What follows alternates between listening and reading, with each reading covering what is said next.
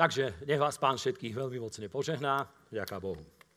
Poprosím vás, nájdime Lukášové Evangelium 4. kapitolu. Tu nás začneme čítať Božie slovo za chvíľu.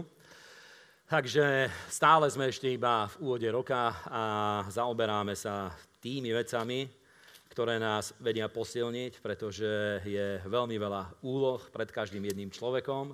Máme pred sebou ešte 11 mesiacov, jeden ubehol a kým sa dostaneme do konca roka, veľmi veľa rôznych situácií, zažijeme veľa rôznych víziev, budeme musieť zdolať a budeme musieť eh, prejsť rôznymi vecami, ktoré sa eh, dotýkajú nášho života.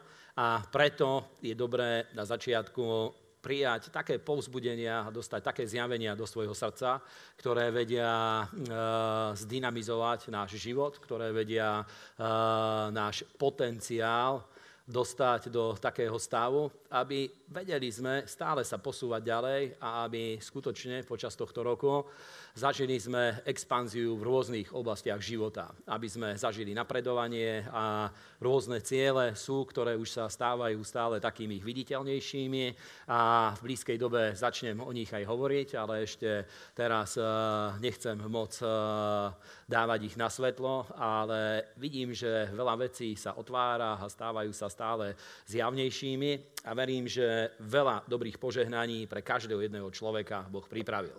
Amen. A stále sú rôzne svedectvá, odkedy prebehol ten novoročný post, tak e, stále sú rôzne svedectvá, ktorými sa oplatí aj zaoberať. Je dobré, aby prichádzali aj na svetlo a okrem toho, že sa obrátili rôzni ľudia, aj v osobných životoch niektorí bratia a sestry už zažili obrovské víťazstva teraz počas e, tohto nového roku.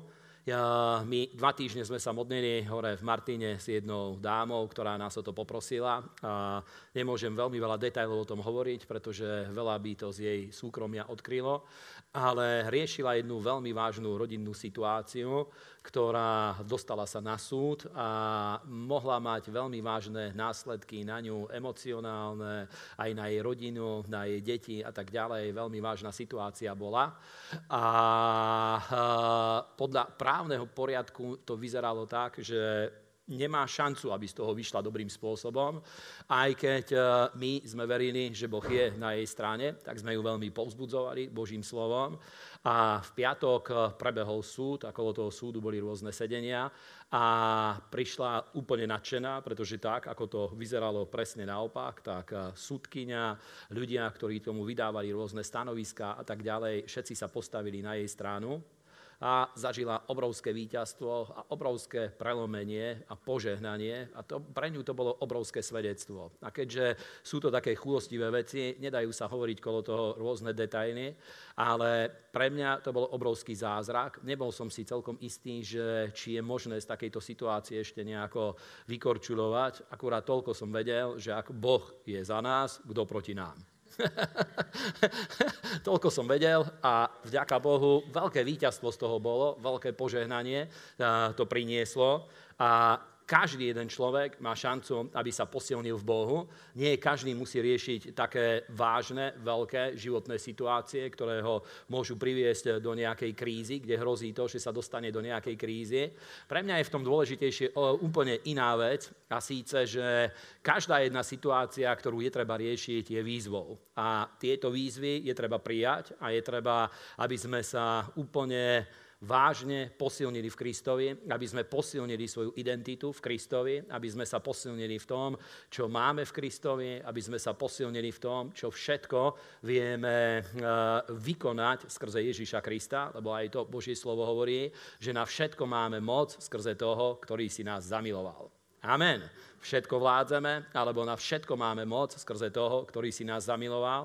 A preto sa zaoberáme týmito témami. Aj dneska budem hovoriť o tom, čo všetko máme v Kristovi. A samozrejme, že nie vyčerpávajúcim spôsobom, pretože to je nevyčerpateľná studnica života a poznania Boha a Božej prítomnosti, rôznych požehnaní a vedeli by sme to pretaviť úplne do konkrétnych vecí, ktoré sa týkajú nášho života. Ale mám jeden jeden cieľ, aby sa naštartovalo vo vás to myslenie a to zjavenie, že v Kristovi máme obrovské požehnanie a obrovský zdroj, ktorý je prítomný v našom živote. Amen. Povieme spolu v mene Ježíš. Ja prehlasujem svojimi ústami a verím vo svojom srdci, že na všetko mám silu skrze toho, ktorý si ma zamiloval. Všetko vládzem v tom, ktorý ma posilňuje, v Kristovi. Amen. A práve to sú tie pravdy, ktoré vedia uh, otvoriť zjavenie, vedia otvoriť uh, tú mentalitu víťazstva v životoch veriacich, v životoch kresťanov. A kým začneme ďalej študovať Božie slovo, nájdime Lukáš 4. kapitolu, prečítame tento, túto veľmi známu časť, ktorú Ježiš prečítal v kafarnámskej synagóge, to bolo, pardon, v nazareckej synagóge. To je ten známy výrok, kde hovoril duch pánov je nado mnou, a môžeme od 17. verša čítať. A už od 16. prečítajme. A prišiel do Nazareta, kde bol odchovaný a vošiel podľa svojej obyčaje v sobotný deň do synagógy a vstal, aby prečítal. A podaná mu bola kniha proroka Izajáša a otvoriac knihu našiel miesto, kde bolo napísané Duch pánov je nado mnou a preto ma pomazal zvestovať chudobným evanienium, poslal ma uzdravovať skrúšených srdcom, vyhlásiť zajacom prepustenie a slepým návrat zraku a zlomených poslať na slobodu a vyhlásiť rok pánov príjemný a zavrúc knihu, oddal ju sluhovi a sadol si a oči všetkých v synagóge boli uprené na neho a začal im hovoriť, dnes sa naplnilo toto písmo vo vašich ušiach. Amen. Niekoľko dôležitých vecí je treba si všimnúť a síce, že Ježíš bez strachu prišiel na to miesto, kde žil. Viete, že keď niekto dostane sa do rôznych životných poťaží, tak eh, väčšinou prvá vec, ktorá nás napadne, a keď už sme ale vzbudovaní v Kristovi nie, ale z prírodzeného hľadiska, čo napadne väčšinu ľudí, je, že hľadá útek z tých situácií, kde zažíva najväčšiu konfrontáciu. A tu vidíš, že akú mentalitu mal Ježíš, kto bol Ježíš, ako rozmýšľal Ježíš, pretože on bez strachu prišiel do Nazareta a Nazaret to bolo to domovské mesto, kde on žil. A viete, že on eh, povedal tie výroky, keď eh, bol v Nazarete, povedal, že človek nie je bez octi iba vo svojej odčine a medzi svojimi vlastnými, ale predsa nezrakol sa tých víziev, ktoré boli okolo jeho života, ktoré boli v tom mieste, kde žil. Nechcel utiec pred týmito problémami, nechcel utekať sám pred sebou, pred vecami, s ktorými eh, bol najsilnejšie konfrontovaný nechceli ísť tam, kde ho ľudia milovali, nechceli ísť v prvom rade tam, kde eh, všetko by išlo nejakým spôsobom ľahšie, ale bol pripravený čeliť tým výzvam, ktoré sa týkali priamo jeho života. A toto je Ježíš a toto je mentalita víťazstva, toto je mentalita aj Kristových ľudí. Amen. Teda aj ty a ja musíme prijať túto mentalitu a musí sa stať súčasťou nášho osobného života. Ďalšia vec, ktorú Ježiš urobil, bolo to, že keď prišiel na tie miesta, kde boli pre neho najväčšie výzvy, kde bol nimi konfrontovaný, zobral do ruky Božie slovo, pretože to je jedna z najdôležitejších vecí, ktorá sa týka kresťanského života. To je ten rozdiel medzi tradičným kresťanstvom a medzi biblickým, znovuzrodeneckým alebo prebudeneckým kresťanstvom, alebo ako ho nazveme, je to, že ľudia, ktorí sa znovuzrodili a ktorí poznajú pána, poznajú poznajú svoju zmluvu, poznajú Božie slovo, vedia, majú tú schopnosť Božím slovom konfrontovať tie výzvy a protivenstva a situácie, do ktorých sa v živote dostávajú. A viete, že to je tá jedna z tých najdôležitejších vecí, ktorá sa nás týka, ktorá sa týka kresťanského života, je, že odkiaľ my chápeme realitu. Že čo je podľa teba realita? Čo je to, čo je reálne v našom živote? Pretože väčšina ľudí, ktorí už sa znovu zrodili, ktorí chodia do cirkvie, po určitom čase dobre poznajú písmo, dobre spoznajú Božie slovo a keď poznajú Božie slovo, poznajú biblické verše, poznajú rôzne výroky, poznajú to, čo, bo, Božie slovo hovorí do rôznych uh, situácií ich života, ale potom, keď eh, prídu tie výzvy, nastanú tie situácie, v ktorých cítime sa byť konfrontovaní, cítime to, že je nimi konfrontovaný náš život, väčšina ľudí eh, sa na to tak pozrie, že áno, ja viem, že Biblia to hovorí, ale moja situácia hovorí niečo iné a majú v sebe obrovský vnútorný konflikt, pretože považujú tú situáciu za nejakú realitu, ktorá je prítomná v ich živote a Božie slovo považujú za niečo ako zbožné prianie, že veľmi by som chcel, aby to tak bolo, ale moja realita je niekde úplne inde. A práve toto je ten bod, kde veľmi veľa vecí vieme strácať. To je ten bod, kde, kde kresťania, aj tí, ktorí sa znovu zrodili, tí, ktorí sú aj naplnení Svetým duchom, ktorí sme dostali smelosť a prístup k Božiemu trónu milosti, veľakrát práve v tomto bode strácame veci, keď, ne, keď ne, nepostavíme sa na tom, že je tu jedna silnejšia, väčšia realita, na ktorej treba stavať svoj život, ktorou je treba konfrontovať všetky výzvy a to je realita Božieho slova. Amen. A vidíte, že Ježíš toto chápal, preto bez strachu prišiel ešte aj do Nazaretu, preto v nazareckej synagóge, kde e, úplne spochybňovali jeho samotného od počiatku, kde o ňom hovorili napríklad, že e, či nie je toto syn Jozefov a Márín, kde, e, ktorého poznáme od malička a jeho bratia a sestry žijú medzi nami, pretože Ježíš skutočne mal bratov a sestry. On bol prvý, jediný svojho druhu. On skutočne bol počatý skrze skrze Svetého Ducha, narodil sa nadprirodzeným spôsobom v lone Panny Márie, ale po ňom Mária mala ďalšie deti. Boh ju požehnal ďalšími deťmi, tak ako aj Chanu, Samuelovú matku. A Ježiš bol niečo ako Boží Nazarej, on bol odovzdaný pánovi a bolo na ňom niečo zvláštne od jeho narodenia a skutočne bol eh, vychovaný v zbožnej židovskej tradícii. A tam v Nazarete mal ten najväčší boj, pretože tam najsilnejšie bol spochybňovaný poslaní, lebo tam každý hovoril, že ty si Ježíš, syn toho tesára, ale v ňom bola iná mentalita. On vedel, kto je vo svojom otcovi, vedel, aká je jeho, aký je jeho pôvod, chápal túto svoju duchovnú identitu, ktorú mal a preto sa vedel bez strachu postaviť všetkým výzvám. A pre nás, práve preto sa tým zaoberáme v úvode roka, pretože hociaké výzvy prídu a je isté, že aj keď očakávame dobré, nastanú rôzne situácie, ktoré vedia nás spochybniť, ale práve preto je dôležité, aby my sme vedení, kto sme, aby sme poznali svoju identitu, tak ako Ježíš úplne bez strachu tam v Nazarete vyhlásil túto veľkú pravdu, že duch pána hospodina je na mne, preto ma pomazal hospodin, aby som vyhlásil evanienium chudobným, aby som otvoril oči slepých, aby som uzdravil chorých, aby som prepustil uh, zo žalára väzňov, aby uh, tých, ktorí boli zotročení, prepustil som na slobodu, aby som vyhlásil rok pánov príjemný a úplne smelo prehlásil tieto pravdy. Ešte dokonca povedal ľuďom, že ja, vám to nehovorím ako nejakú, uh, nejakú tradíciu, ako časť Božieho slova, ktoré mohli chápať tak, že je otrhnuté od reality, ale hovorí, že toto všetko sa dnes naplnilo vo vašich životoch.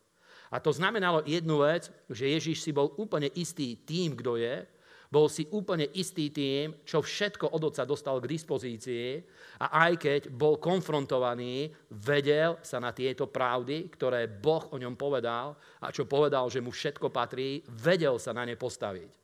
A to znamená toľko, že ak to urobil Ježíš a keď my nasledujeme majstra, musíme robiť to isté. Amen. A povedz svojmu susedovi, musíš sa stávať na Božie slovo. Amen. Prečo? Lebo my nasledujeme majstra.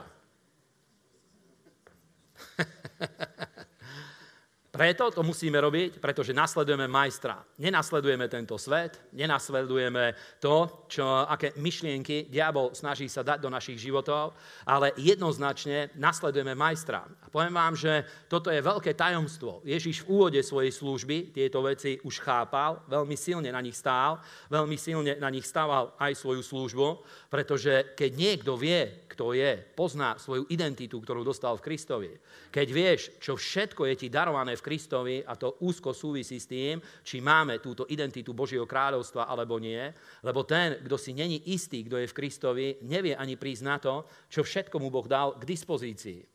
Ale keď vieme, kto sme, vieme aj to, čo všetko je nám dané k dispozícii, tak potom vieme aj konať v mene Ježíš a vieme vystupovať ako reprezentanti Božieho kráľovstva. A to vám poviem, že toto už nás stavia pevne nohami do reality, toto nás eh, stavia do toho, ako nebyť iba poslucháčmi Božieho slova, ale jeho činiteľmi. Preto sa zaoberáme týmito pravdami, preto ich skúmame teraz počas týchto dní a poprosím vás, hneď nájdete Matúš 25, veľmi známe podobenstvo o hrivnách, ale prečítame ho to. A to je také rozporuplné podobenstvo. Ja vám poviem, že niekedy som nadšený, keď ho čítam, niekedy mám na to nervy a hovorím si, že prečo to tam v Biblii je také podobenstvo, pretože ono nám silne nastavuje zrkadlo veľmi silne hovorí o spravodlivosti, o neprávosti, jednoznačne hovorí to, že Boh skúma ľudský život, posudzuje ľudský život a hovorí to, že v nebeskom kráľovstve, aj keď je prítomná milosť a Božie kráľovstvo skrze milosť prichádza do životov ľudí, cez to všetko veľmi silne tam pôsobí trhová ekonomika. a jej princípy. Takže poďme, pozrime, Matúš 25. kapitola. Produktivita. Obrovská produktivita. Minule jeden môj kamarát bol eh, v Spojených štátoch, strávil tam niekoľko týždňov keď sa vrátil, úplne bol unesený. A hovorí, že tam všetko funguje. Proste úplne všetko funguje na maximum. Hovorí, že išiel do reštaurácie, kuchár stal pred ním, robil jedlo a hovorí, že bol zážitok len sa dívať na to, ako pripravuje to jedlo. A hovorí, že aj keby sa nenajedol, zaplatil by už len za to, čo tam videl, ako to robí, s nadšením, čo tam všetko robil a tak ďalej. A s takým nadšením o tom rozprával, že pýtam sa ho, že či chce migrovať. A on hovorí, že nie, lebo tam sa robí od rána do večera a on za niekoľko hodín, tu nám má dobrý život za niekoľko hodín práce, ale tam, aj keď by mal dobrý život, musel by robiť od rána do večera, lebo všetci iba pracujú a v kuse pracujú a všetko ide na maximum. Teda my furt ešte máme trochu mentalitu niekde inde posunutú, ale Božie slovo nás napraví, nebojte. Matúš 25, dobre? Haleluja. Od 14. verša. Lebo bude tak, ako čo istý človek odchádzal na cestu a povolal svojich vlastných sluhov a odozdal im svoj majetok a jednému dal 5 hrivien, jednému dve a jednému jednu, každému podľa jeho vlastnej možnosti a odcestoval. A ten, ktorý dostal 5 hrivien, odišiel hneď a zarábal nimi a vyrobil druhých 5 hrivien. A podobne aj ten, ktorý dostal dve, získal druhé dve. A ten, ktorý dostal jednu, odišiel, vykopal jamu do zeme a skryl peniaze svojho pána. A potom, po dlhom čase, prišiel pán tých sluhov a účtoval s nimi a pristúpil ten, ktorý dostal 5 hrivien a doniesol iných 5 hrivien a povedal, páne, 5 hrivien si mi odovzdal, hľa iných 5 hrivien som získal nimi. A jeho pán mu povedal, dobre sluha, dobrý a verný, nad málom si bol verný, nad mnohom ťa ustanovím, vojdi do radosti svojho pána. A pristúpil aj ten, ktorý bol dostal dve hrivny a povedal, páne, dve hrivny si mi odovzdal, hľa iné dve hrivny som získal nimi. A jeho pán mu povedal, dobré sluha, dobrý a verný, nad málom si bol verný, nad eh, mnohom ťa ustanovím, vojdi do radosti svojho pána. A potom pristúpil aj ten, ktorý bol dostal jednu hrivnu a povedal, páne, Znal som ťa, že si prísny človek, ktorý žneš, kde si nesial a zhromažďuješ stade, kde si nerozsypal. A bojať sa odišiel som a skryl som tvoju hrivnú zemi a hľa, tu máš, čo je tvoje. A jeho pán odpovedal a riekol mu, zlý sluha a lenivý, vedel si, že žnem, kde som nesial a zhromažďujem stade, kde som nerozsypal tak si mal hodiť moje peniaze peňazomencom a ja príduc, bol by som vzal svoje s úrokom, teda vezmite od neho hrivnu a dajte tomu, kto má 10 hrivien, lebo každému, kto má, bude dané a bude mať hojnosť, ale od toho, kto nemá, bude vzaté aj to, čo má. A toho neužitočného sluhu vyhodte von do vonkajšej tmy, tam bude pláč a škrípanie zubami. Zase cítim, že aj tu tak rozporuplne sa teraz dívate. A je to presne tak. Niekedy ťa to povzbudí, keď cítiš, že si medzi tými, ktorí rozmnožujú hrivny. Niekedy máš pocit, že nie si rád, že to Boh dal do Biblie, že prečo to tam je, keď zase máš pocit, že si v tej skupine ľudí, ktorí nerozmnožujú hrivny a ich zakopávajú a stávajú sa neužitočnými sluhami.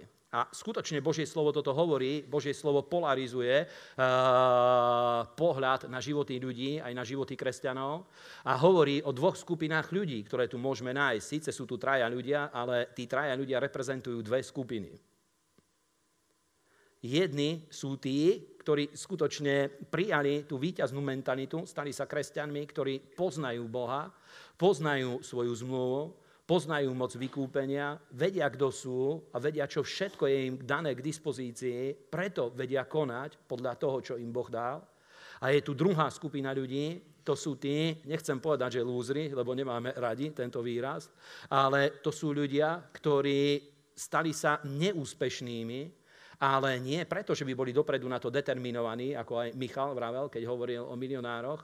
Uh, nie sú na to dopredu determinovaní, ale kvôli tomu, že nepostavili svoj život na poznaní Boha, na poznaní Božej zmluvy, nepostavili svoj život na poznaní toho, kto sú a čo všetko im dané k dispozícii. Alebo keď aj mali tieto informácie, nepovažovali ich za takú realitu, o ktorú sa dá opreť v hociakej ťažkej situácii, o ktorú sa dá opreť, keď prichádzajú v živote výzvy, ale brali to presne tak, že áno, ja viem, že to je napísané, ale môj život, moja realita je iná preto sa dostali do tej skupiny ľudí, o ktorej tu hovorí Božie slovo. A vidíte, že ani Boh toto nevedel prijať, nevedel sa nejakým spôsobom s tým totožniť a nevedel to prijať. A presne to, e, presne je to tak aj s nami, je to s tebou, je to so mnou, je to uh, so zbormi, to sa týka proste širokých vrstiev ľudí. Ten, tento biblický princíp dá sa nájsť v rôznych oblastiach, je ho možné aplikovať na hociakú oblasť, na manželstvo, je možné to aplikovať na pracovnú oblasť, na službu, na hociakú oblasť života vieme aplikovať to, čo tu hovorí Božie slovo a hovorí skutočne, že to je realita. Buď to, staneme sa ľuďmi, ktorí chápu to, čo sme dostali dostali v Kristovi, pochopíme milosť, ktorú sme dostali v Kristovi a pochopíme charis, ktorú sme dostali, pretože charis, milosť, znamená priazeň. A poviem ti, že keď Biblia hovorí, že v Kristovi sme dostali milosť, tak to znamená, že dostali sme priazeň. A to je obrovská vec, keď niekto má priazeň, zvlášť keď hovoríme o tom, že dostali sme priazeň u samotného Boha. Amen. Alebo je druhá vec, že tieto veci buď to nechápeme, alebo keď aj o nich máme nejakú známosť, nebudeme na nich stavať svoj život a to samotné nás presunie ako jedna výhybka na kolajniciach, presunie nás to do tej skupiny ľudí, ktorí nevedia chodiť vo víťazstve, stávajú sa neúspešnými, stávajú sa porazenými. A to je naša životná voľba. O tom to je evanielium. Ak aj tu niekto napríklad dneska sedie a nie si znovu zrodený, to, či príjmeš Krista, je tvoja voľba. Boh sa už rozhodol že má potom túžbu, horlí preto, aby ty si bol spasený, aby si sa znovu zrodil, pretože svojho jednorodeného syna dal, aby nikto, kto v neho uverí, nezahynul, ale mal väčší život v nebi. A ty si ten, ktorý príjma túto výzvu, je to jedna výzva, tak ako všetko ostatné v živote je výzva. Aj toto je tvojou osobnou výzvou, je to výzva, aký postoj zaujmeš voči Kristovi, aký postoj zaujmeš voči tomu, že Boh poslal svojho syna, vydal o ňom svedectvo, nechal ho zomierať na kríži a vzkriesil ho z mŕtvych, či príjmeš túto výzvu a odvážiš sa veriť slovám živého Boha, budeš považovať Boha za pravdivého, alebo si rozhodneš to, že áno, chcel by som veľmi, aby to bola pravda, ale cítim, že realita môjho života je niekde úplne inde. Vždycky je to o voľbe, ktorú človek urobí, o tom, či sme schopní zareagovať na výzvu, či ty osobne si schopný zareagovať na výzvu, alebo nie. Každý jeden deň je určitým spôsobom výzvou, ešte ani nevieš, čo ťa stretne, keď sa ráno zobudíš, ale je to určitá výzva. Či v ten deň budeš chodiť ako človek, ktorý svoj život stavia na Božom slove, alebo budeš žiť podľa svojich pocitov, podľa svojich myšlienok, podľa svojich nálad, podľa toho, ako ty máš pohľad na veci, alebo či príjmeš ten Boží pohľad, ale ja ti chcem dať jedno najlepšie odporúčanie, ktoré môžeš mať, a síce, že preto, že Boh je väčší, On má vždycky pravdu. Amen. Povedz, Boh má vždycky pravdu. Amen. Teda Božie slovo je väčšou realitou. A pre niektorých ľudí je to strašne bolestivé. Pre nich je to skoro nepredstaviteľné, pretože tak veľmi si zakladajú na svojich pocitoch, tak veľmi si zakladajú na svojom názore, na tom, ako on veci vidí, ako on ich prežíva, ako on ich vníma. A pritom veľakrát je to úplne ináč. Veci sú úplne ináč, úplne iným spôsobom fungujú a veľakrát aj ľudia v ich okolí to môžu vnímať, môžu to vidieť. A my nehovoríme len ale o ľudskom názore, hovoríme o slove samotného živého Boha. Teda ty sám musíš, si, musíš sa rozhodnúť, že do ktorej skupiny ľudí chceš patriť, kde chceš zaradiť svoj život, pretože aj to je výzva, že v akej skupine ľudí prežijeme svoj život. Samozrejme, je to výzva, či ako kresťania staneme sa úplne benevolentní voči čomukoľvek, staneme sa úplne benevolentní voči tomu, čo Boh povedal, pretože veľa náboženských ľudí má tento, túto mentalitu, že ak Boh chce niečo urobiť, tak to urobí a máš úplnú pravdu. Keď Boh chce niečo urobiť, tak to urobí. A musíš vedieť, že všetko to, čo Boh chcel pre teba urobiť, už urobil vo svojom synovi, v Ježišovi Kristovi. V ňom ti daroval úplne všetko. Ale väčšina ľudí nemá túto mentalitu v sebe, preto tento príbeh je taký dôležitý o hrivnách, toto podobenstvo je tak dôležité, pretože niekedy potrebujeme, aby niečo nás trochu aj vystrašilo. Niekedy potrebujeme, aby niečo tak sa ťa dotklo, aby si sa zľakol. Lebo vieš, že aj dieťa, keď vychovávaš, najprv to skúšaš láskou a keď cítiš, že tam nevedie cesta, niekedy je treba urobiť niečo, čo tým dieťaťom zatrasie, čo ho zastaví, aby vedelo eh, pochopiť tú realitu, v ktorej sa nachádza. A je jeden taký starý príbeh, ktorý hm, kedysi ja som počul v cirkvi. A v cirkvi je veľa takých príbehov, ktoré zvyknú kolovať. A hm, jeden zahraničný pastor raz hovoril na jednom zhromaždení, keď som bol. On slúžil v tom období na Ukrajine a na Ukrajine, tak neviem, ako je to dneska, ale predtým vyzeral život tak v tých uh, uh, častiach mimo tie centrálne mesta, na vidieku, tak ako na Slovensku pred 100 rokmi. Veľký problém s alkoholizmom, aj dneska je veľa alkoholikov, ale už nie tak veľa, ako bolo vtedy. Dneska viacej mladí ľudia majú problém s alkoholizmom, ale vtedy to bol obrovský problém pred 100 rokmi na Slovensku, pretože pili všetci. Farár, mesiar, krčmár a všetci ľudia spolu pili, všetci chlapi pili v krčme, bol to obrovský problém. A bolo jedno veľké ináč hnutie Svetého Ducha, ktoré práve z toho postalo, že začalo slúžiť voči týmto alkoholikom. O tom sa veľmi málo hovorí, pretože naši predkovia, tí, ktorí odišli do Ameriky, bola jedna vetva hnutia Svetého Ducha na Slovensku, ja teraz to trochu študujem, a tí, ktorí odchádzali na konci 19. storočia a na začiatku 20. odchádzali do Ameriky, tam sa stretli s Evanieliom a prišli sem, vracali sa späť na Slovensko a prinášali e, znovu zrodenie a krst Svetým Duchom a moc Svetého Ducha. A modlili sa za chorých, vyháňali démonov a niekde v blízkosti Tatier, neviem, možno Tresnem, Giraltovce alebo nejaká taká, taká dedina, tam bolo jedno také centrum a boli v tej dedine tri krčmy. A všetky tri zavreli, keď začalo toto hnutie Svetého Ducha. Vďaka pánovi. Takým mocným spôsobom Boh tam vedel konať. A teda počul som taký príbeh, ktorý je veľmi dobrý, veľmi pravdivý a veľa má veľmi silnú výpovednú hodnotu. Na Ukrajine v cirkvi bola jedna žena, ktorá sa znovu zrodila a nasledovala pána a jej muž bol silný alkoholik. Strašne pil. A ona sa veľmi za neho modlila, aby Boh ho zachránil, ale on stále bol na ňu zlý, išiel, stále prišiel opitý a doma všetko rozbíjal a tak ďalej. A ona sa stále modlila, aby Boh sa ho dotkol. A raz sa stalo večer, on zvykol chodiť domov cez cintorín a vracal sa cez cintorín a nevedel, že na cintoríne je vykopaná jama. A nevedel ešte druhú vec, že jeden jeho štamgast, ktorý išiel chvíľu pred ním, tiež to nevedel a padol do tej jamy. A on ako išiel domov, padol do toho vykopaného hrobu a ten jeho kamarát ho chytil za nohu a hovorí, že tak už sme tu konečne spolu. a on vyskočil z toho hrobu a utekal domov a obrátil sa a už nikdy viac sa neopil. a to ukazuje na jednu vec, že niekedy aj strach vie byť lepší, keď skrze dobré nevie sa niekto obrátiť, tak potrebuje sa vystrašiť. Božie slovo presne toto používa. V prvom rade Boh skrze milosť a dobrotu prihovára sa ľuďom a tento príbeh aj to v sebe obsahuje obidve tieto veci, ale niekedy je treba nastaviť zrkadlo tak, aby človek sa vystrašil, aby pochopil realitu, aby sa vedel napraviť. Takže je lepšie ale nedostať sa do takých extrémnych vecí, ale tento príbeh o hrivnách presne toto hovorí že musíš vedieť, do ktorej skupiny ľudí chceš patriť. A ja verím, že ty chceš chodiť vo víťazstve, ktoré Ježíš pre teba získal. Amen. Pretože v Kristovi Boh nám daroval víťazstvo, daroval nám eh, to, že skrze Ježíša Krista ešte dopredu, prvne sme prišli na tento svet, Boh sa rozhodol, že skrze znovu zrodenie v Kristovi Ježišovi postaví nás do víťazstva v Kristovi a preto my musíme prijať túto víťaznú mentalitu. Amen.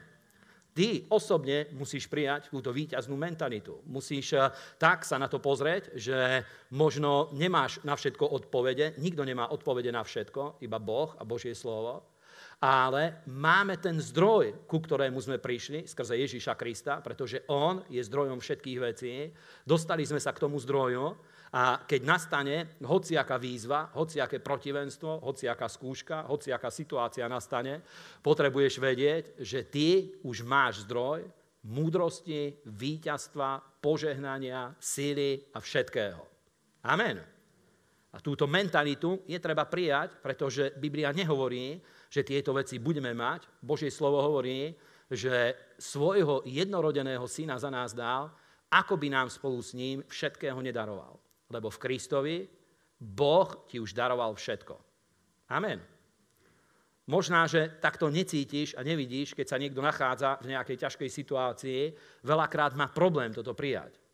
Hovoria, že to sa ti hovorí, keď ty nič neriešiš, nemáš žiadne problémy. Ale to nie je pravda. Raz jeden brat za mnou prišiel po bohoslužbe, slúžil som v jednom zbore, a prišiel za mnou po bohoslužbe a on mal v tom období vážne zdravotné problémy.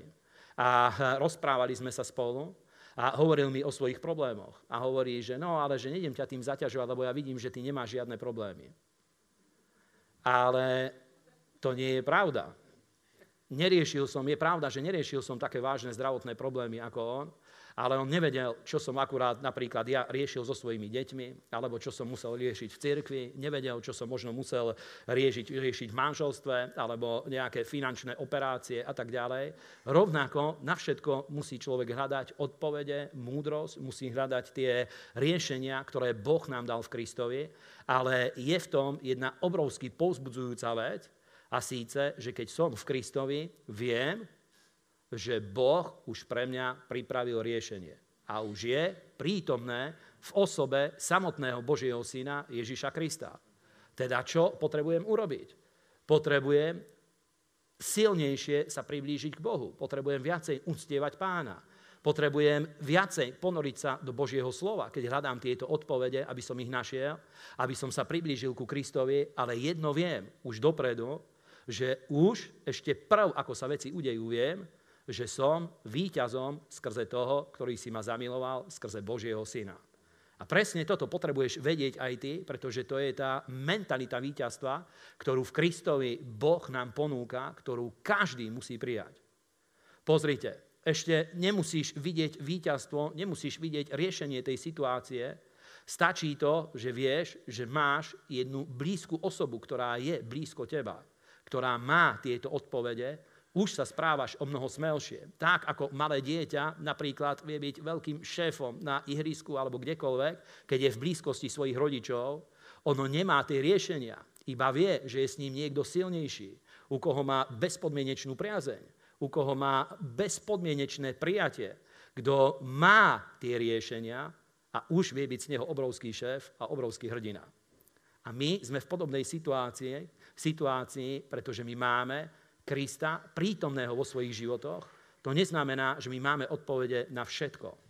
Ale naše odpovede sú v Kristovi. Amen. Prosím ťa, zdvihni jednu ruku a povedz, ja to vyznám svojimi ústami, že v Kristovi som sa stal viac ako víťaz. A v ňom je moja odpoveď na všetko. Amen. Toto potrebuje vedieť každý kresťan, každý, kto sa znovu zrodil.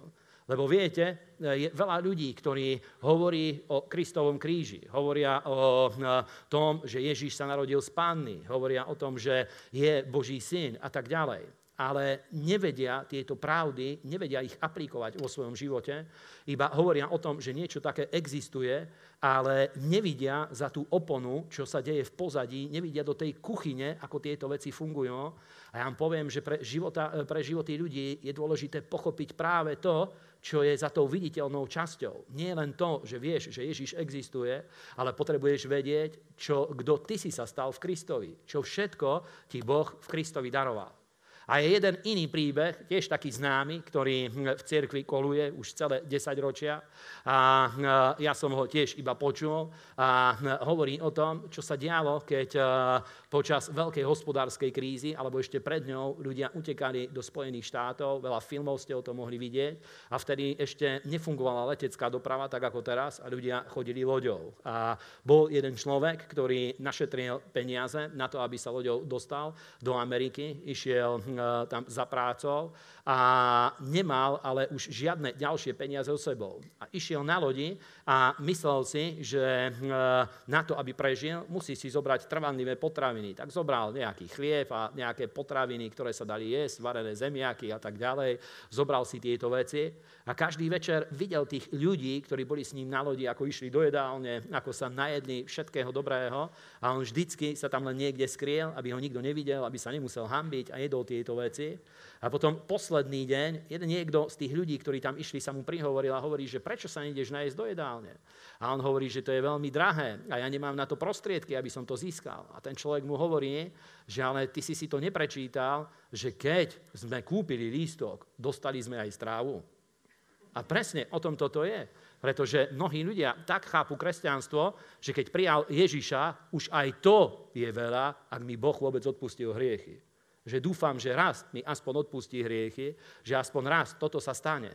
A už na nič ďalej ani nemyslí, pretože nerozmýšľa tak, ako rozmýšľa Boh, nerozmýšľa o tom, čo Boh mu daroval v Kristovi, stále sa na veci díva iba zo svojho vlastného pohľadu. Nevie ani, kto je Ježíš. Tým pádom ani nemôže spoznať Boha, lebo ten, kto nepozná zmluvu, ktorá je v krvi Kristovej, nepozná ani Boha. Môže s ním mať skúsenosť, môže, mohol niekedy zažiť Božiu prítomnosť, ale kým nebude vedieť, čo všetko zmluva, ktorá je v Kristovej krvi, čo všetko v tejto zmluve dostal, nebude vedieť, kto je Boh, pretože nebude vedieť, čo Boh pre neho urobil, čo všetko mu daroval vo svojom synovi a tak ďalej a ostane veľmi obmedzený vo svojom myslení, ostane veľmi obmedzený v tej mentalite, ktorú má a to ho dopredu determinuje k tomu, že nebude vedieť žiť ako víťaz Kristovi pretože to je realita, za ktorou stojí Boh. Jeho slovo, to je realita, za ktorou Boh stojí a on to myslel úplne vážne. Všetky zasľúbenia, ktoré sú v Biblii,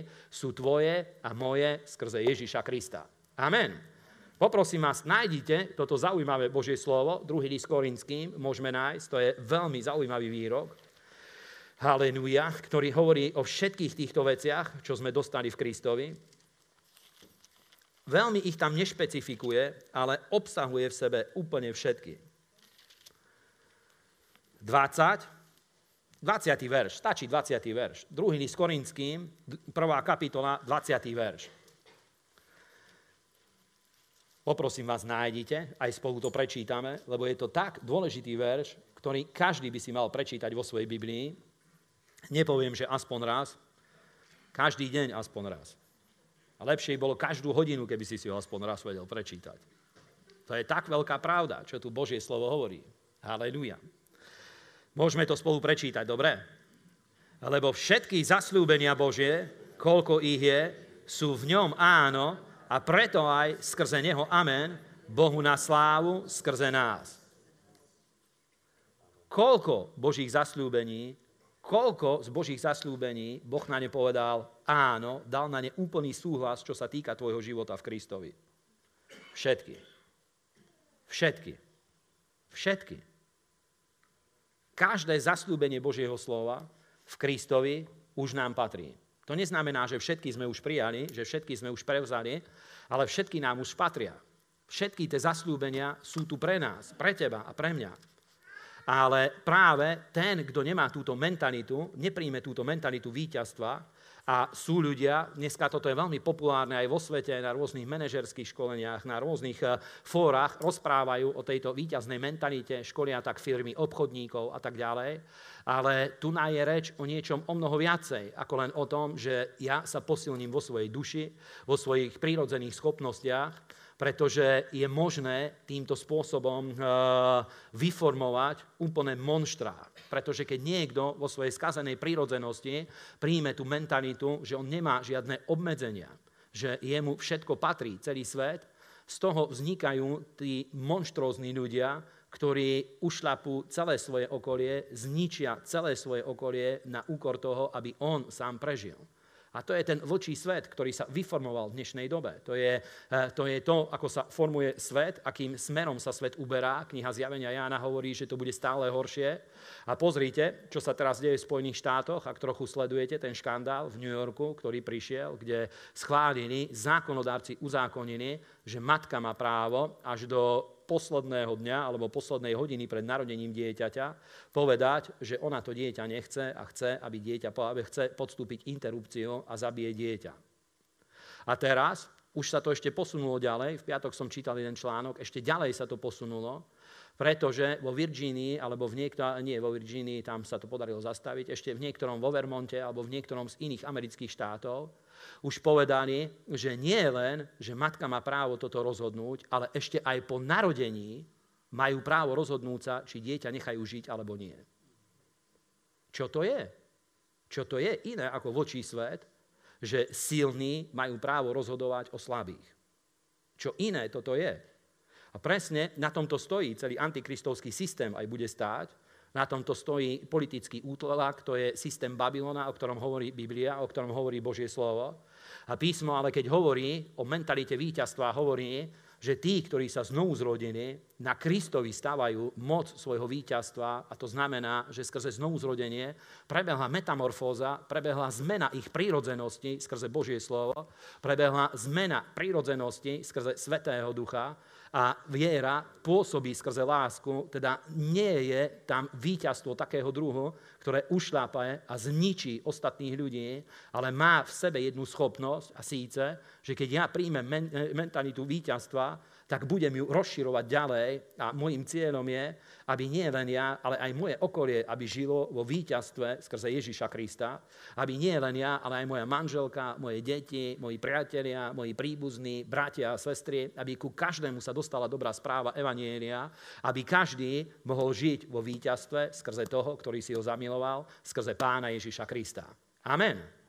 Teda my príjmime túto mentalitu víťazstva, ty príjmi túto kristovskú mentalitu, ktorá má práve ten cieľ, aby nie len ty, ale aj tvoje okolie, aby prosperovalo, aby všade tam, kde príde tvoja, tvoja noha, všade tam, kde sa dostaneš, nech spolu s tebou príde Božie kráľovstvo, nech tam príde toto pozdvihnutie a požehnanie a nech tam príde spolu s tebou Božia sláva.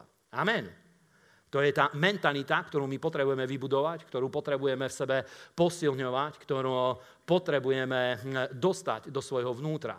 A hm, stále je treba to zdôrazňovať, pretože tie starosti sveta skutočne vypôsobujú to, že svet zahmlieva túto realitu Krista, realitu Božieho kráľovstva, úplne sa snaží zahmliť, pretože svet leží v zlom. Preto je dôležité, aby každý zaoberal sa Božím slovom. A bol jeden taký príbeh, ktorý ešte vám poviem. Ten sa stal v Rusku ešte počas komunizmu. Niektorí ste ho možno počuli. V Rusku stalo sa, že keď veriaci chceli ísť na modlitebné stretnutie, veľakrát museli hľadať také cesty, kde by sa nestretli s policajtami alebo s jednotkami KGB a tak ďalej, aby sa nedostali do problémov. A boli kresťania, ktorí išli na modlitebné stretnutie a akurát zastavila ich jednotka KGB a pýtali sa, že kde idete? Že prečo takto v noci idete mimo dom? Pretože nebola sloboda pohybu, nebola sloboda zhromažďovania a vedeli, že keď ide pár ľudí niekde, nejakým, niekde sa vyberajú, môže tam byť niečo podozrivé, tak hneď ich ustrovali, pýtali sa, že kde idú.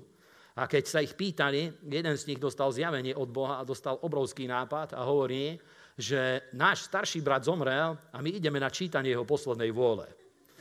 Lebo toto skutočne je Božie slovo, pretože Ježiš zomrel, ale my sme dostali jeho dedictvo. Dostali sme testament a Biblia toto obsahuje v sebe. Biblia presne tieto výrazy používa. Prečítaj si Galackým 3. kapitolu.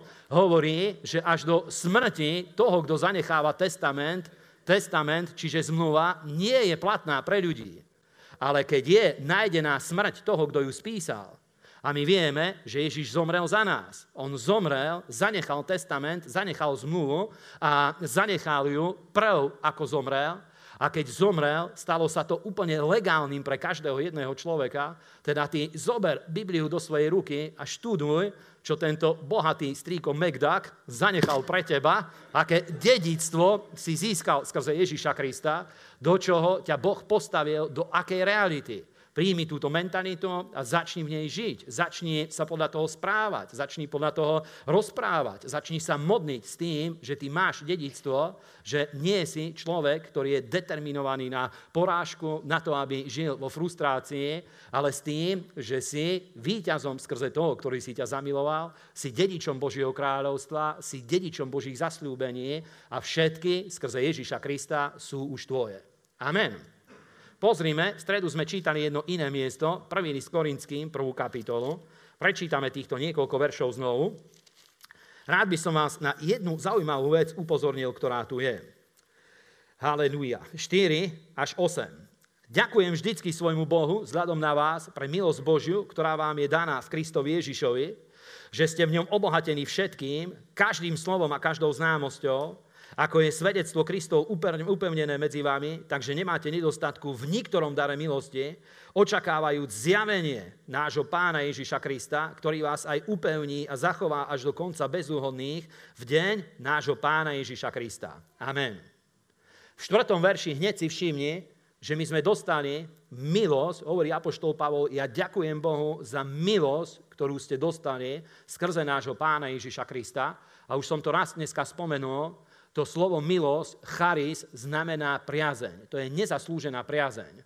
A keď rozmýšľaš o priazni, preto musíš o nej rozmýšľať, pretože priazeň ti otvára dvere k čomukoľvek.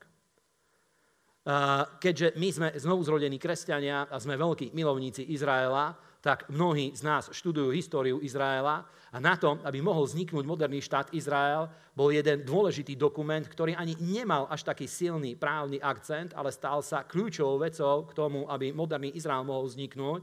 A pôvodne to bola iba súčasť súkromnej uh, korešpondencie, medzi Lordom Balfourom, ktorý bol vtedy, myslím, eh, že ministrom zahraničných vecí Anglicka a eh, medzi niekto, niekým eh, z ročildovského rodu prebiehala komunikácia písomná a oni samozrejme ročildovci lobovali za vznik židovskej domoviny na území vtedajšej Palestíny a tam bolo iba niekoľko riadkov, ktoré Lord Balfour napísal, volá sa to Balfourová deklarácia, ktorú potom používali ako oficiálny dokument. A tam v niekoľkých riadkoch, to boli iba 2-3 riadky, niekoľko holých vied, povedal, že kráľovský dvor, kráľovská rodina sa priaznivo díva na možnosť vzniku židovskej domoviny na území dnešnej Palestíny, tej, ktorá bola v 30. rokoch 20. storočia. Oni iba priaznivo sa na to dívali, teda dostali priazeň. To znamenalo toľko, že Židia majú priazeň u anglickej kráľovskej rodiny, a vďaka tomu sa podarilo, aby vznikol celý štát Izrael. To bol jeden z tých kľúčových uh, uh, dokumentov, ktorý, na ktorý sa všade odvolávali, kdekoľvek išli. A otváral im skutočne všade dvere, pretože to bola anglická kráľovská rodina. Bolo samozrejme veľa iných dokumentov a tak ďalej. Ale predstav si, že my máme taký dokument, ty máš taký dokument v ruke, ktorý hovorí, že nie jeho výsosť, anglická kráľovna alebo anglická kráľovská rodina, ale najvyšší Boh sa priaznivo díva na tvoju kauzu. V akejkoľvek oblasti života. Dostal si skrze Ježíša Krista priazeň u najvyššieho Boha. Čo viacej môžeš mať? Dostal si priazeň u najvyššieho Boha. Amen. Zdvihni svoju Bibliu a povedz, dostal som priazeň u najvyššieho Boha. Amen. To je obrovská pravda, priatelia. Dostal si priazeň u najvyššieho Boha. Boh sa priaznivo díva na tvoj život. Chápeš? Preto môžeš prijať mentalitu víťazstva. Lebo ak je Boh za nás, kto proti nám? Amen. To je úplne jednoduché. Ak je Boh za teba, kto môže obstáť proti tebe? Kde je tá, kto ešte väčší môže zastaviť to, ak Boh sa postavil za teba. A presne to je to, čo znamená, že postaviť sa na Božie slovo, na tieto pravdy je treba sa postaviť. Na týchto pravdách je treba budovať svoj život.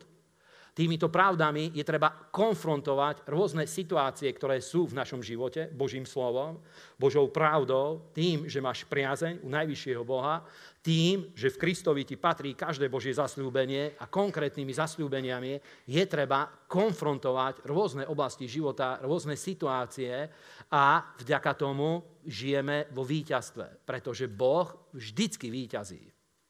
Boha nikto nemôže zastaviť, Božie slovo nikto nevie obmedziť a nevie zastaviť, iba my, keď nie sme schopní alebo rozhodneme sa, že považujeme rôzne situácie, ktoré sú v našom živote, alebo naše myšlienky, alebo uh, naše pocity, považujeme za vyššiu realitu, ako je Božie slovo. A pritom pocity, to je veľká proste, veľmi, uh, veľmi vratká pôda. To je dom postavený na piesku. Viete, že dneska kvôli stresu a kvôli rôznym iným e, situáciám sú ľudia, ktorí začnú sa cítiť, že sú hypochondrami. A ja mám jedného takého kamaráta, ktorému kážem Božie slovo a on presne do tohto sa dostal. Proste jeho pichlo v nohe, hneď si volal sanitku. Potom a dostal sa do takýchto vecí. Proste tak bol už psychicky rozbitý z rôznych vecí, do ktorých sa dostal zo životného štýlu, ktorý mal. Proste stále niečo sa stalo, trošku niečo vylákalo, rozbúchalo sa mu srdce, už volal sanitku, že hrozí mu infarkt a tak ďalej. A pritom on je normálny, zdravý človek, nikdy by si to na neho nepovedal. A ja mu hovorím, že čo si sprostý? Lebo máme medzi sebou takú dobrú komunikáciu. On je sprostý a ja múdry, to je vždycky výhoda, chápeš? Ale chcel som ho trochu podpichnúť, hovorím, a stále som si z neho robil srandu, čo sa toho týka, aby pochopil, že to je hlúposť. Aj on sám to videl, že to je hlúposť. Ale keď to na neho prišlo, nevedel tomu vzdorovať. A ja mu hovorím, že práve preto ty musíš poznať Boha, musíš sa navrátiť k Bohu, musíš sa stavať na Božie slovo, pretože ináč toto každému hrozí v nejakej inej oblasti možno života, ale hrozí mu to, pretože čokoľvek ho vystraší, čokoľvek vie nás vystrašiť, aj teba, aj mňa, ale my máme Božie slovo a Božím slovom, pravdami o tom, kto sme v Kristovi, čo všetko sme dostali, vieme toto konfrontovať a vďaka tomu chodíme vo víťazstve. Amen. Vďaka týmto veciam chodíme vo víťazstve a poviem vám, že to veľmi ovplyvní nie len to, že e, ako my sa cítime, ale aj to, čo sme schopní urobiť v živote. To nás vie urobiť veľmi produktívnymi v mnohých oblastiach, aj pre samotného Boha, pre službu pánovi, pre všetky oblasti nás to vie urobiť veľmi produktívnymi, keď vieme, kto sme a vieme, čo sme dostali, keď na tom stojíme, tak sa stávame veľmi produktívnymi v každej oblasti života. Ja vám poviem, kresťania majú obrovskú šancu, aby ich život skutočne za jednu generáciu, aby náš život sa dostal tam, kde možno x generácií pred nami sa nevedeli dostať našich predkov. A ten rozdiel je jediný a síce to, že my sme uverili v Krista. A v Kristovi sme dostali všetko. Lebo sám o sebe človek nemá až tak veľa schopností, je obmedzený na svoju inteligenciu, je obmedzený na, na svoje prirodzené schopnosti, fyzické, e, mentálne, emocionálne a tak ďalej. Je obmedzený na toto všetko, ale v Kristovi všetky obmedzenia padli. V Kristovi je len to obmedzením, že dokedy ja som schopný stavať svoj život na Božom slove kedy si poviem, a kedy poviem to, že tak toto už je veľa, už za túto hranicu nepôjdem, to už mi príde príliš uletené. Ale v Kristovi žiadne hranice nie sú. My všetko vieme prekročiť. A pozri sa, že Božie slovo toto jednoznačne hovorí. Videli sme to u Ježiša, videli sme to v tom podobenstve o, o hrivnách. Aj tam toto bola podstata, že ten, ktorý zakopal hrivnu, on preto nevedel konať, pretože bol naplnený strachom. Prečo bol naplnený strachom? Lebo neprijal mentalitu víťazstva. Nevedel, kto je v Kristovi a čo všetko skrze Ježíša Krista dostal k dispozícii. Amen.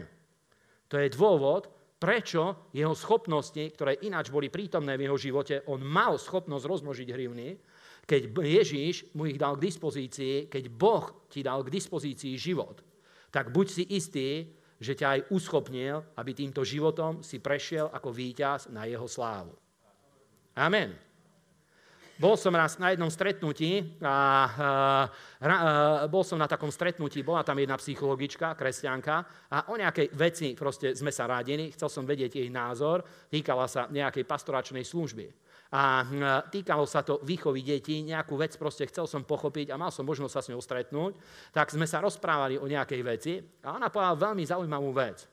Hovorí, že toto každému rodičovi ona povie, ktorý za ňou príde, poradu, ona sa venuje aj proste širokým, širokému spektru eh, ľudí sa venuje, ale vystupuje ako kresťanský psychológ. Je, je charizmatická osoba, hovorí v jazykoch, je znovu zrodená, pokrstená vo vode a tak ďalej. A hovorí, že je to veľmi zvláštne, a ona to hovorí všetkým rodičom, s ktorými sa stretne, hovorí, že keď Boh ti dal dieťa, tak ti dal schopnosť ho milovať a dal ti schopnosť ho aj vychovať a priviesť až do dospelosti. A to je veľmi zaujímavé. To je veľmi zaujímavé. To je veľmi zaujímavé. Lebo my ani nemusíme vedieť, že tieto schopnosti máme.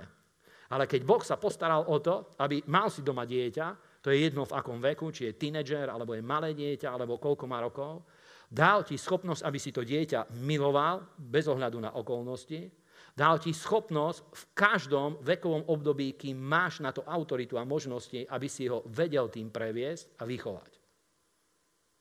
Možno o tom nevieš. Možno musíš urobiť jednu vec, že možno ani nevieš, že máš takúto schopnosť, možná, že ti veľmi chýba v živote a cítiš, že veľmi by si potreboval, aby takúto schopnosť si mal, ale môžeš začať robiť jednu fantastickú vec. Ako sa veci množia v Biblii, ako prichádza rozmnoženie. Jednoduchou vecou že začneš Bohu ďakovať, že túto schopnosť si od Neho dostal, lebo je to úplne obrovský rozdiel, keď ty máš mentalitu toho porazeného a nie mentalitu víťaza, že začneš s tým, že strašne by som to potreboval, ale nemám.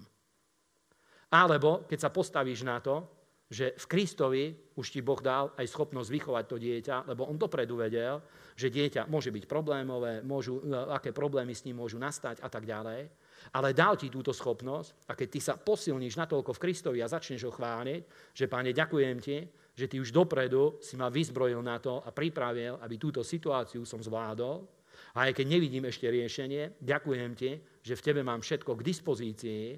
Toto veľmi vie dať do pohybu Svetého Ducha, veľmi to vie dať do pohybu Božiu múdrosť a zjavenie v tvojom srdci a múdrosť sa začne množiť v tvojom živote. Možno sa to nestane okamžite, keď to povieš, lebo to nefunguje ako nejaká čarodejnícka formula, hokus pokus a vyťahneš zajaca z klobúka, že bolo by aj to pekné, keby to tak bolo, ale tak to nefunguje. Ale začneš Boha chváliť, začneš ho vyvyšovať, ideš do Božej prítomnosti, potešíš sa, že v Kristovi je víťazstvo na tvojej strane a nejako za pochodu prídeš na to, že tvoja mysel je otvorená a vieš urobiť veci, ktoré si predtým nevedel. Takto to je úplne so všetkým. Takýmto spôsobom vám poviem, sme schopní získavať nehnuteľnosti. Týmito spôsobmi sme schopní budovať církev, získavať ľudí pre Krista. Týmto spôsobom vieme robiť všetko, pretože na všetko máme silu skrze toho, ktorý si nás zamiloval. Amen. Presne týmto spôsobom. Že my nemôžeme vychádzať z toho, keď Boh nám daroval svojho syna a v ňom nám daroval všetko, nemôže byť tvoja východzia pozícia taká, že áno, ja viem, že Boh to všetko má, že to všetko pre mňa pripravil. Ale ja to nemám a som tu zbytý, som tu taký malý, blchavý, špinavý psík. Lebo takto veľa ľudí rozmýšľa. Toto je ich mentalita. Chápeš? Ale ak sa vidíš a cítiš ako malý, špinavý, blchavý psík, tak aj budeš žiť ako malý, blchavý, špinavý psík. Chápeš? Presne toto to je. A Biblia to úplne potvrdzuje. Jeden verš iba prečítam, lebo toto sú také pravdy, priatelia, že o tomto by sme mohli hovoriť stále. Ja keď toto hovorím, vidím, že kresťania by chceli, aby iba toto sme hovorili stále. tak sa im to páči. Keď sú neveriaci, aj im sa to páči, hneď sa chcú obrátiť, keď to počujú. Ale to im ešte nehovoríme o pekle. Potom... A tak ďalej, dobre. Podľa mňa, keby počulo pekle, ešte radšej by sa chcel vrátiť. Rímanom 5.17. Haleluja. Toto je veľká vec. Haleluja. Rímanom 5.17. Lebo ak pádom, prehrešením sa toho jedného, kráľovala smrť skrze jedného, je o mnoho istejšie, že tí, ktorí dostávajú hojnosť milosti a daru spravodlivosti, budú kráľovať v živote skrze toho jedného Ježiša Krista. Pozri, keď niekto kráľuje v živote, už niečo robí, už niečo pochopil a podľa toho začal jednať. Ale má to dve dôležité veci, ktoré musia byť predtým. Musí príjmať hojnosť milosti, aby ju prijal, musí vedieť, že mu má, že mu patrí, musí vedieť, kto je a čo všetko dostal. Druhá vec je, že musí príjmať dar spravodlivosti. Zase je to o tom, že musí vedieť, čo mu Boh daroval v Kristovi a musí to prijať a potom začne podľa toho žiť a začne podľa toho konať. Presne tu to máš. Musíš vedieť, kto si v Kristovi a čo všetko si od Neho dostal a potom podľa toho začneš aj žiť. A to je to, čo som ti chcel odovzdať dnešný deň, aby si pochopil, čo ťa vie priniesť z porážky do víťazstva v každej jednej situácii a každý jeden deň. A samozrejme, že voči tomuto je určitý odpor. Veď pozrite, najzákladnejšie pravdy Evanielia. Napríklad, prvý Jánov list nám hovorí, nám hovorí prvý Jánov list 2.12, nebudeme čítať, hovorí, že to vám píšem, dieťatka, na to, aby ste vedeli, že máte odpustené hriechy skrze jeho meno. A presne o tom to je. Boh hovorí, že máme odpustené hriechy. Ale je veľa ľudí, ktorí takto berie, že keď Biblia hovorí, že máme odpustené hriechy, tak to berú ako zbožné prianie, že bolo by to fakt super, že mám nejakú nádej, že raz mi Boh odpustí. A to je presne ich problém, pretože oni neberú Božie slovo vážne. On viacej berie vážne to, ako sa cíti, čo on si myslí. A presne na tomto diabol získava ľudí, presne na týchto veciach získava kontrolu nad ich životmi, pretože sa nestávajú na Božie slovo. A to je najzákladnejšia vec, prijatie spasenia a istoty odpustenia hriechov. To je prvý krok v znovuzrodení je, že človek príjme uistenie o odpustení hriechov a o tom, že Boh mu viacej nepočíta nejakú neprávosť. A Biblia nehovorí, že to prichádza preto, čo sme urobili alebo neurobili. Hovorí veľmi jednoducho, že píšem vám, dieťatka, že máte odpustené hriechy pre jeho meno. Teda nie preto, že či ja sa tak cítim alebo necítim, nie preto, či som si to zaslúžil alebo nezaslúžil, pre niečo úplne iné. Pretože Božie dary prichádzajú v Kristovi. Boh ich dáva ľuďom v Kristovi. A to je to fantastické, to je tá jedinečná vec, ktorá je v Evanieliu, že Boh nikoho dopredu neodsúdil. Každému dal šancu, respektíve takto. Povedal súd na všetkých, ale z milosti poslal vyslobodenie z tohto súdu, skrze odpustenie hriechov, skrze znovuzrodenie, skrze ospravedlnenie v Božom synovi Ježišovi Kristovi. A každému toto ponúka. Ešte ide ďalej, k tomu ponúka víťazný život a tak ďalej. Ale ten prvý krok je, že musíš prijať istotu o tom, že Boh ti odpustil hriechy, uveriť tomu, že Boh to myslel úplne vážne. Že to nie je len na to, že na chvíľu, aby som prestal mať ten boj s výčitkami svedomia. To je taká pravda, ktorú potrebuješ prijať a každý deň s ňou žiť a chodiť a radovať sa s nej. Aby si bol silný v Bohu, aby si bol silný v Svetom duchu, aby si bol silný v Božom kráľovstve je to obrovská vec a obrovská pravda. A poviem vám, že systém je ale úplne iným spôsobom nastavený. Celý svet je nastavený úplne iným spôsobom. Ľudia obvinujú jeden druhého. A poviem vám, práve v tom církev musí byť rozdielna od sveta, že v církvi musí byť prítomná moc Kristovej krvi a autorita Kristovho kríža, pretože v církvi napríklad nesmie byť to prítomné, že aby sme stiahovali jeden druhého, lebo ak Boh mi odpustil, Ty nemáš nejaké právo, aby si mi pripomínal moju minulosť. Ak tebe Boh odpustil, ja nemám nejaké právo tebe pripomínať tvoju minulosť. Hoci, čo si urobil.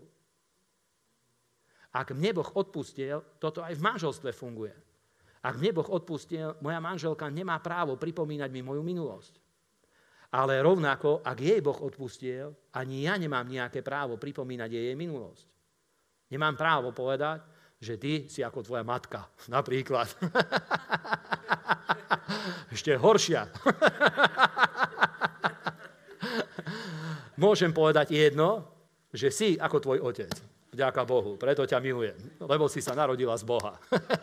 to je to, čo mám právo povedať. Nič iné nemám právo povedať. Amen. Toto úplne polepšuje celý svet, vám poviem. Toto robí ľudí šťastnými. Toto buduje manželstvo neuveriteľným spôsobom. teda žiadne si ako stará čarodejnica. Dajú ti metlu, letíš.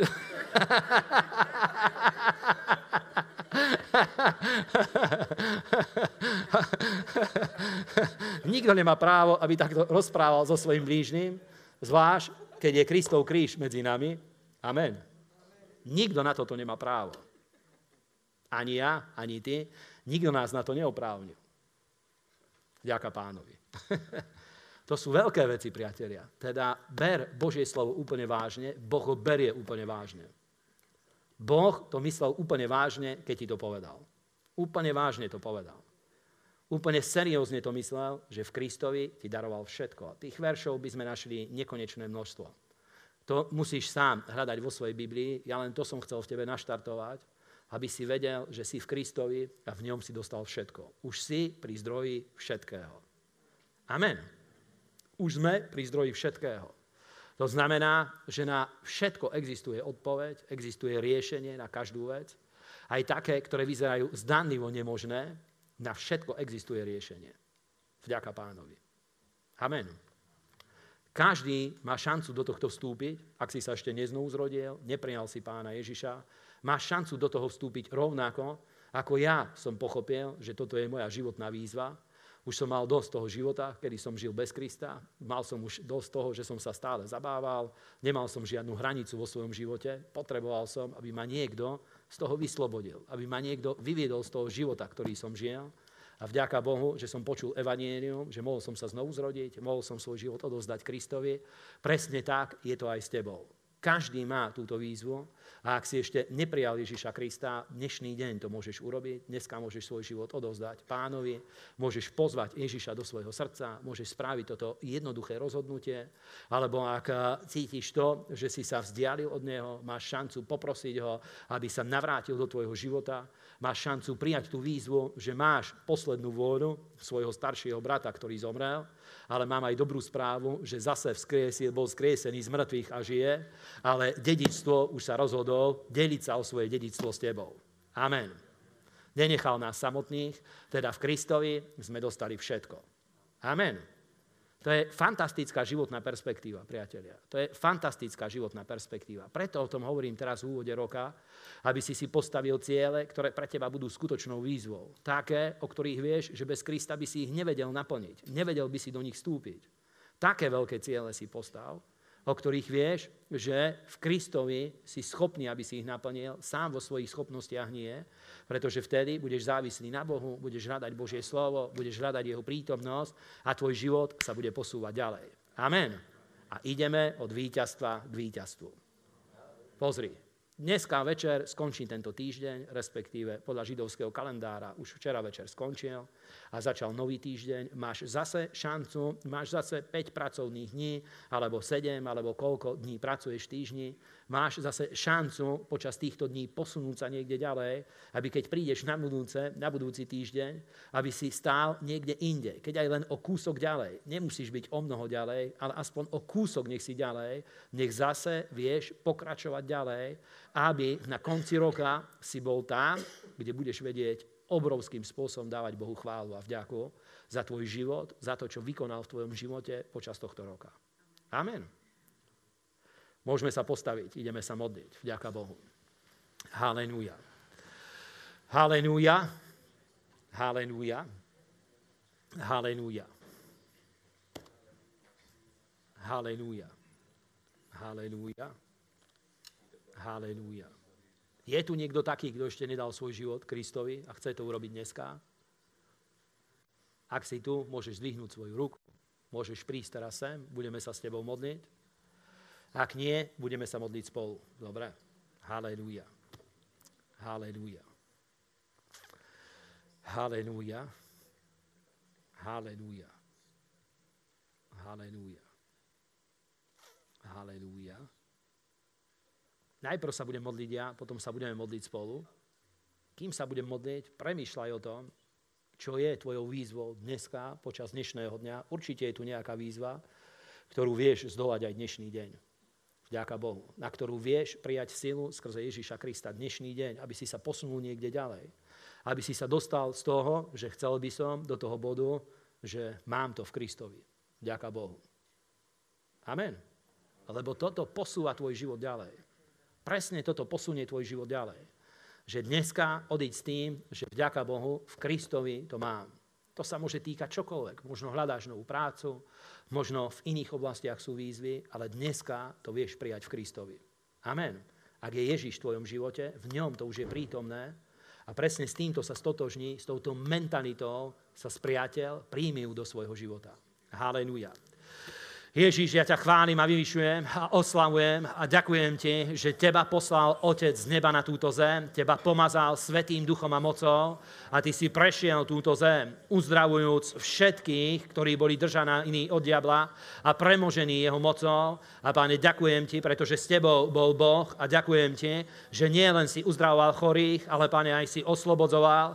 A ďakujem ti, že k tým, ktorí hľadajú múdrosť a ktorí hľadajú, páne, posun vo svojom živote, tou istou mocou, ktorou ťa pomazal Otec pre uzdravenie chorých a pre oslobodenie, tou istou mocou skrze autoritu Tvojho slova a skrze pomazanie Svetého Ducha vieš pozvihnúť naše životy a ďakujem Ti, že v Tvojom slove a v Tvojom mene je tá moc, ktorou vieme konfrontovať všetky výzvy svojho života, všetky protivenstvá, v ktorej vieme obstáť v akejkoľvek skúške. Preto sa modlím v mene Pána Ježiša Krista za všetkých prítomných bratov a sestrie, za všetkých mužov a ženy, ktorí sú na tomto mieste, aby na každého jedného prišla tvoja dobrá ruka. A ďakujem ti, že v Kristovi sme už prijali priazeň, dostali sme milosť, prijali sme charis. A ďakujem ti, že dostali sme, pane, priazeň na všetko to, čoho sa týka, pane, tvoje slovo, na každé Božie zasľúbenie a ďakujem ti, že ty si za nás dal svojho jednorodeného syna a ako by si nám spolu s ním všetkého nedaroval. Preto mení Ježiša Krista aj teraz berieme smelosť k tomu, aby sme pristúpili k Tvojmu trónu milosti, aby sme zobrali milosť, priazeň a pomoc v pravý čas a modlím sa mení Ježiša Krista ku každému jednému, aby, Pane, Tvoja priazeň prišla tým spôsobom, ktorým ju potrebuje vo svojom živote. Modlím sa mení Ježiša Krista, táto mentalita víťazstva a mentalita Božej priazne, nech, Pane, je prítomná v našich životoch, nech je prítomná v našej cirkvi, nech, Pane, búra všetky obmedzenia a všetky hranice nášho života a modlím sa za to v mocnom mene Pána Ježiša Krista. A ďakujem Ti, Pane, že máme Tvoje slovo, že máme zmluvu, ktorá je v Tvojej krvi, máme moc mena Ježíš na to, aby sme vydobili, Pane, právo a moc ktorá pochádza z tejto zmluvy, aby sme jeho, Pane, použili toto meno Ježíš, aby sme obhájili právo a moc, ktoré sme dostali skrze zmluvu a modlím sa mene Ježíša Krista, aby, Pane, táto mentalita víťazstva, aby, Pane, padla na životy každého jedného z nás. Modlím sa mene Ježíša Krista, aby sme ju prijali, aby, Pane, ňou bol budovaný a obnovovaný náš život a ja sa za to modlím v mocnom mene Pána Ježíša Krista. Haleluja. Haleluja. Ideme sa spolu modliť. Dobre, mene Ježíš. Ja ti ďakujem, nebeský Otče, že skrze Ježíša Krista som dostal právo a moc, aby som sa stal Božím dieťaťom. Preto ja príjmam Krista do svojho života, prijal som ho, chytil som ho, zmocnil som sa ho, stiahol som ho do svojho života. A mene Ježíša Krista aj teraz Tvoju prítomnosť, Ježíš, stiahujem do svojho života, stiahujem ho do svojej rodiny, stiahujem Tvoju prítomnosť, Tvoju moc, Tvoju autoritu do rôznych oblastí môjho života. Aj tam, kde cítim najväčšie výzvy. A teraz povedz, čo je tvojou najväčšou výzvou počas týchto dní. Ja sa budem modliť v jazykoch a ty to pomenuj svojimi ústami v mene Ježíš. Halleluja. Shila ramba kana mende kene mene kina mando kone mende benidiam. Halleluja. Halleluja. Halleluja. Halleluja. Halleluja. V mene Ježíš. Ja ti ďakujem, Bože, že moc Tvojho mena ma uschopňuje na to, aby ja som zdolal túto výzvu, aby som ňou prešiel ako víťaz. Pretože je napísané, že vďaka Bohu, ktorý mi dáva víťazstvo skrze môjho pána Ježiša Krista. Preto ja, aj moji milovaní bratia a sestry, stojíme pevní, bezúhodní, vždycky sa rozhojňujúci v diele pánovom. A viem, že moja práca, moja námaha, môj boj o postup nie je márny v Kristovi. A môj život sa rozšíri v Kristovi, lebo ja príjmam identitu Božieho dieťaťa, identitu, ktorú som prijal v Kristovi.